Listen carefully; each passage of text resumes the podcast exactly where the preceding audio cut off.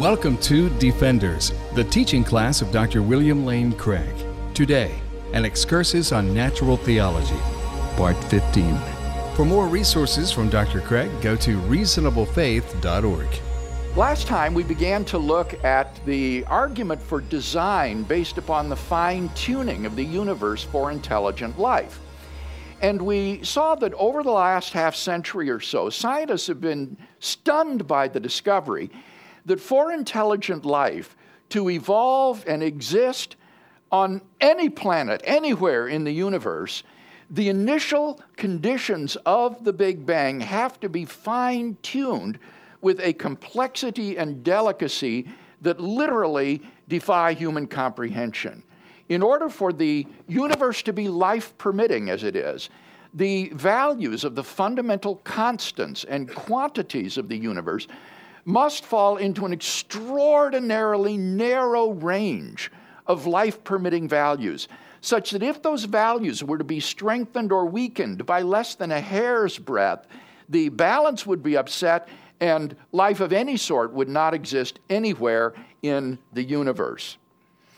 Now, sometimes people will object to the fine tuning by saying, well, maybe in a universe that is governed by different laws of nature, these disastrous consequences would not result from an alteration of the values of the constants and quantities.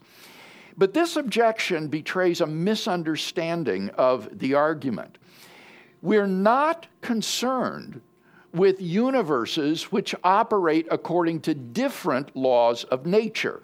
We have no idea what would happen in universes that are operating according to different laws of nature. Rather, this argument is concerned only with universes that are operating according to the same laws of nature as our universe, but with different values of the constants and quantities. Because the laws of nature are uh, preserved and merely the values of the constants and quantities are altered, we can predict what would happen if these values were increased or decreased marginally. And so our concern is with universes governed by the same laws of nature, but with different values of the constants and quantities. The Canadian philosopher John Leslie uh, gives a very engaging illustration of this point. He asks us to imagine a solitary fly resting on a large blank uh, place on the wall. A single shot is fired, and the bullet pierces the fly. Now, even if outside of the large blank area the wall was covered with flies so that a randomly fired bullet would probably strike one. Nevertheless, it remains the case within the large blank area, it is highly improbable that a randomly fired shot would strike the solitary fly. In all probability, the randomly fired bullet would hit some other portion of the large blank area. Now, that solitary fly is just like our universe. And the large blank area will be other universes governed by the same laws of nature, but having different values of the constants and quantities. So we're not concerned what would happen outside the blank area. Uh, universes that have different laws of nature, nobody knows what would happen in those. Rather, the question is in universes governed by the present laws of nature, but having different values of the constants and quantities, how probable is it that the universe should be life permitting? And the answer is that a life permitting universe is like that solitary fly in the large blank area, except incomparably, incomprehensibly more isolated than John Leslie's fly on the wall. Because the laws are the same, we can determine what would happen when you alter the constants and quantities. And as I said last week, the results turn out to be simply disastrous. Um, a life permitting universe is incomprehensibly uh, improbable. Now, is there any question about that um, point before we move on to state the argument from fine tuning? Yes, Cindy. Would one respond to that in that life, I, hate to use the word evolved, but life became real in this universe, then of course it would be in those, because of that's the origin of the life, then of course such a fine tuning would be obvious or present? It would be present. It's not just obvious. Scientists haven't discovered this until the last several decades that these initial conditions were fine tuned like this.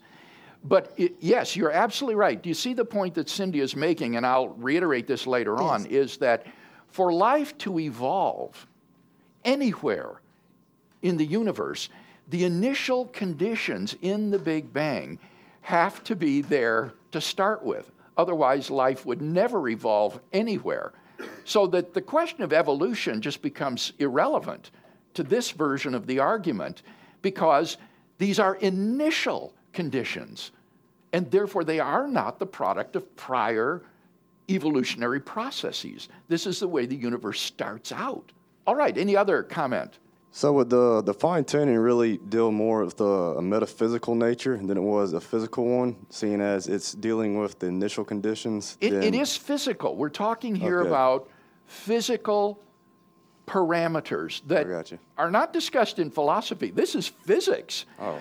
It is yeah. an example of what one cosmologist has called metaphysical cosmology. Okay. Modern cosmology has become almost metaphysical in its implications and ramifications. And this would be one example of that. But these are um, parameters that are discovered by astrophysicists, people who study the universe. Gotcha.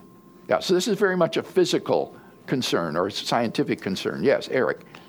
Um, I was doing some research on this for a presentation a little while ago myself, and I ran across an objection I believe that was brought up by Victor Stenger, when he claimed that the universe, the fine tuning isn't as extreme as we might think because basically the different constants sort of balance each other out. That a fine tuning, uh, a large, a large variance in one can be balanced out by um, a, balanced out by another. So the fine tuning doesn't really, isn't really as extreme as what it might appear to be. Yeah, Stenger who is or was he's passed away now was an ardent naturalist and atheist was very bent on getting rid of this fine tuning argument and took positions that I think are defended by very few.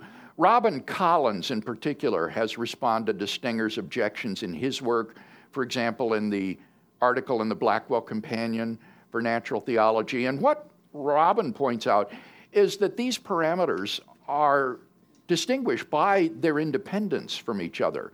There's no reason that adjusting uh, say, the proton to neutron mass ratio would have an effect upon the low entropy of the early universe, or that somehow these are, are connected. It, as I said the other day, it's not just the number of these constants and quantities that need to be fine tuned, but also their variety and their independence from each other.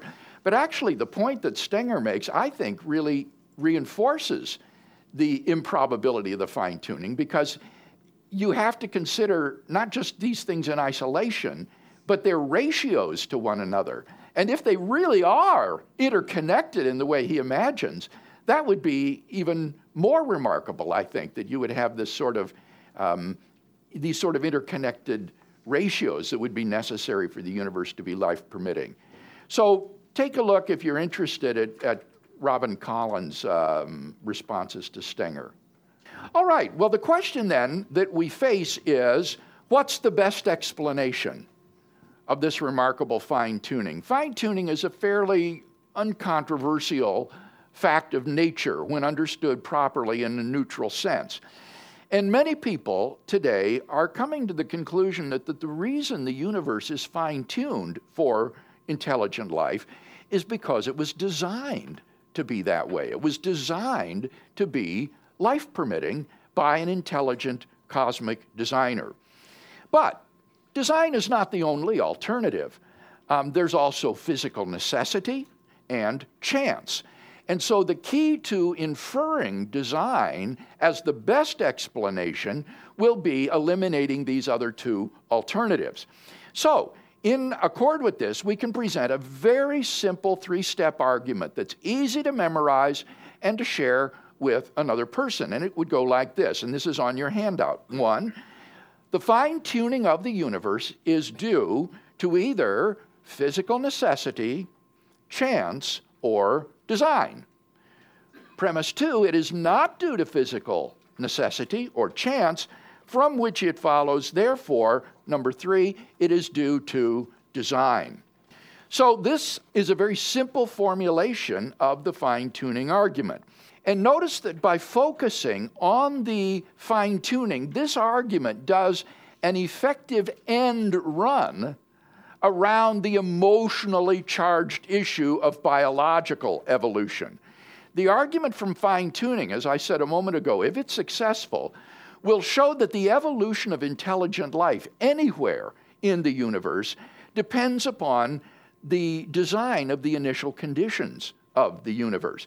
Any design arguments that you want to float from biology, for example, from the origin of life, or the development of biological complexity, uh, the origin of consciousness, and so on and so forth, will simply layer on more improbability on top of the fine tuning, making it all the more unlikely that this can be explained apart from a designer.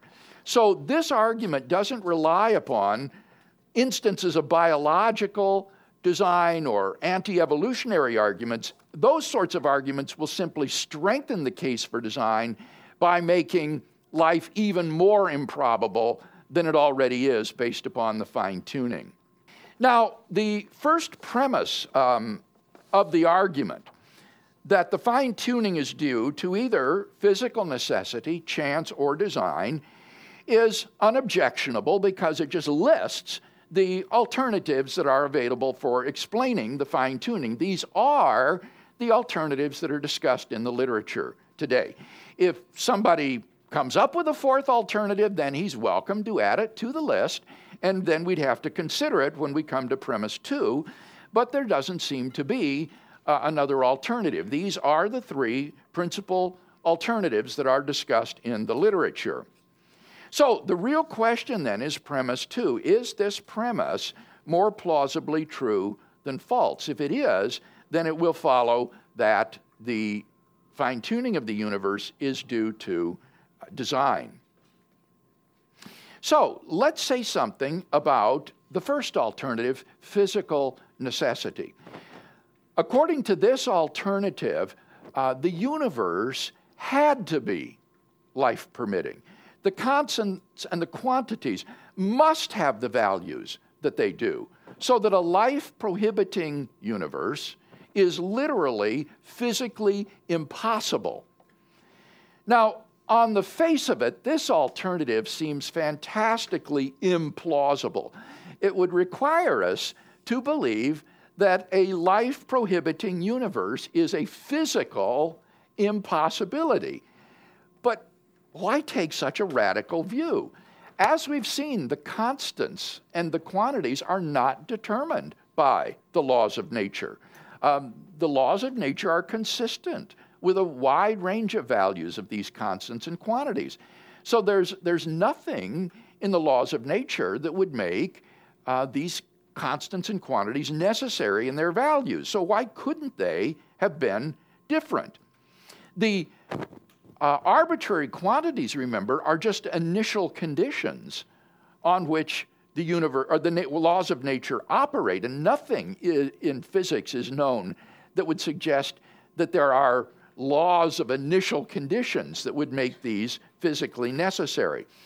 So the opponent of design is taking a very radical line here that would require some sort of proof. But there is none. There is no proof, no evidence the values of these constants and quantities are physically necessary. So this alternative is simply being put forward as a bare possibility for which there is no evidence um, and therefore doesn't commend itself to us. Now, sometimes scientists do talk about a yet to be discovered theory of everything, or a TOE, a so called theory of everything.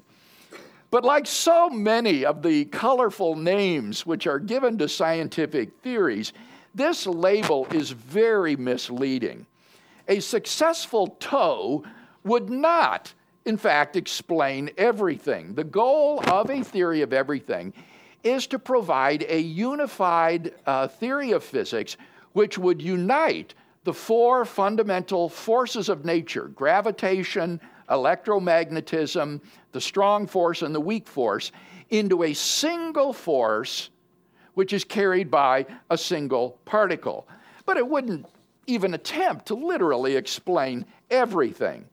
For example, the most promising candidate for a so called theory of everything today is M theory or superstring theory.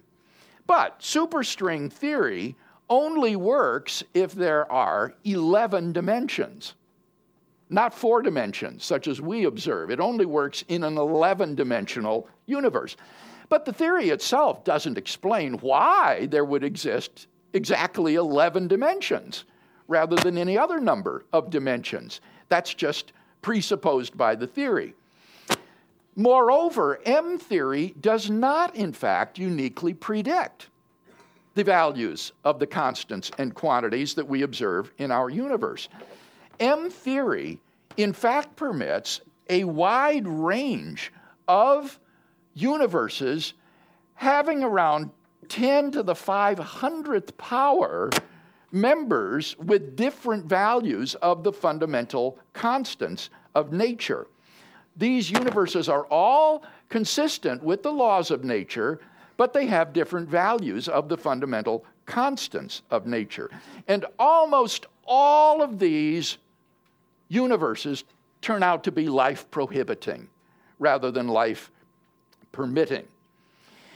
This is sometimes referred to as the cosmic landscape of worlds that are consistent with M theory. And this cosmic landscape has itself become something of a phenom in popular science articles lately. But it's important to understand that this cosmic landscape is not real, it's just a range of possibilities. Some people have misinterpreted the cosmic landscape to mean that all of these different universes actually exist, that they're really out there. And some people have thought that it therefore undermines the argument for design because if all of these different possibilities exist, then there have to be life permitting universes like ours. But the cosmic landscape is not real. It's just a list of possibilities. It just describes the range of universes which are consistent with M theory. And that range is so incomprehensibly large 10 to the 500th power different possibilities that some explanation is needed for why a life permitting universe exists rather than a life prohibiting universe. Life permitting universes represent uh, a virtually infinitesimal proportion of the cosmic landscape. So, you can't say that life permitting universes are physically necessary on account of this theory of everything or M theory because, quite frankly, that's simply false. It is not true that M theory predicts uniquely our universe. So, um, there's no evidence that a life permitting universe is physically necessary. On the contrary, in fact, not only does science suggest that such life prohibiting universes are possible, but that they are, in fact, far, far more likely than any life permitting universe like ours. Now, is there any question about that first alternative? physical necessity. Yes, Elizabeth. Thanks. Um, yeah, I just had a question. I wonder if someone could respond like this. Um, at the beginning, you restrict the scope of possible worlds that you're looking at to like the nomologically possible worlds, the ones with our laws of nature. And so I wonder if the person, someone could say, oh, well, if you're going to restrict it in that way, why can't I just restrict it to the ones with our constants? I mean, you're making a restriction anyway. They both might seem a little ad hoc, but I don't know, kind of Yeah. turn it back on you like that. So I'm just wondering Well, what you would say. in a that. sense, that is what the person who's defending physical necessity does. Is he's saying that the values of the constants and quantities we observe have to be that way, so we're just going to restrict our attention to those. But then there isn't, as I say, any reason to think that, and all of what we know from physics suggests that such a restriction would be unwarranted, that it's perfectly possible that the strong force or the weak force have had a different value. And so we want to know why is it that it has the value it does? It didn't have to have this. And so that, that sort of restriction would be ad hoc and, and unjustified. Sorry, just a quick follow up. I think the thought was supposed to be you're already restricting it to the nomologically possible worlds. So if you're restricting it, why can't you know the objector also restrict uh-huh. it? Just just restrict it more. That was kind of the thought. Well, but- I guess I, I would say that such a restriction results in a triviality. It would just, all that would show is that relative to the values of the constants and co- quantities, the universe must be life permitting. And that, that's trivial. That just is what fine tuning means. So that, that would just, such a restriction would be trivial, it, it seems to me. It's sort of like saying a hypothesis relative to itself has a probability of one. Right, so what? Uh, that doesn't seem to address the difficulty. This is more just clarification on the literature that's being talked about with this argument. Um, uh, how many physicists or cosmologists would actually hold this theory that the universe is it's it's necessary that the constants and quantities have the values that they do? Hardly anybody. I think somebody like Stenger would want to take this view, but he's, he's clearly born out of a naturalistic prejudice. Um, but superstring theory in particular hasn't delivered on its promises. I think a good number of physicists now are very disappointed in this research project. And in any case, even if this were the correct theory of everything, as I say, what it predicts is not a unique set of values, but this enormous range of values that are possible. So there would be scarcely anybody, I think, who would be so audacious as to say, I affirm that the values of the constants and quantities are physically necessary. At most, they would put this forward as a bare possibility. Maybe this is a possibility. By far and away, the, the alternative chosen will be the second one, that this is chance. It's, it's simply lucky for us that the values all fell into this life permitting range. Actually, following up on the first question, I was just going to point out from a scientist's point of view, there's a fundamental difference between forces and constants to begin with. It makes sense to restrict the um, the actual laws of the universe to say that gravity has to be an inverse square law, for for example, but the constant is simply a part of that law. That's a random number. So it makes physical. It makes to me as a scientist physical sense to say we can only deal with universes that have our same laws or they have the same forms, but where constants really could be anything they want to be. Yeah. So I like the way of putting that because if you plug in the values to those laws, then you really are asking what's the probability of the universe relative to itself, because then you've just given a description of the laws with the values it has. All right, well, that then takes us to the second alternative. Could the fine tuning of the universe be due to chance? And we will reserve that alternative for our next class meeting together. because it would take too long to do in five minutes. So let's pray.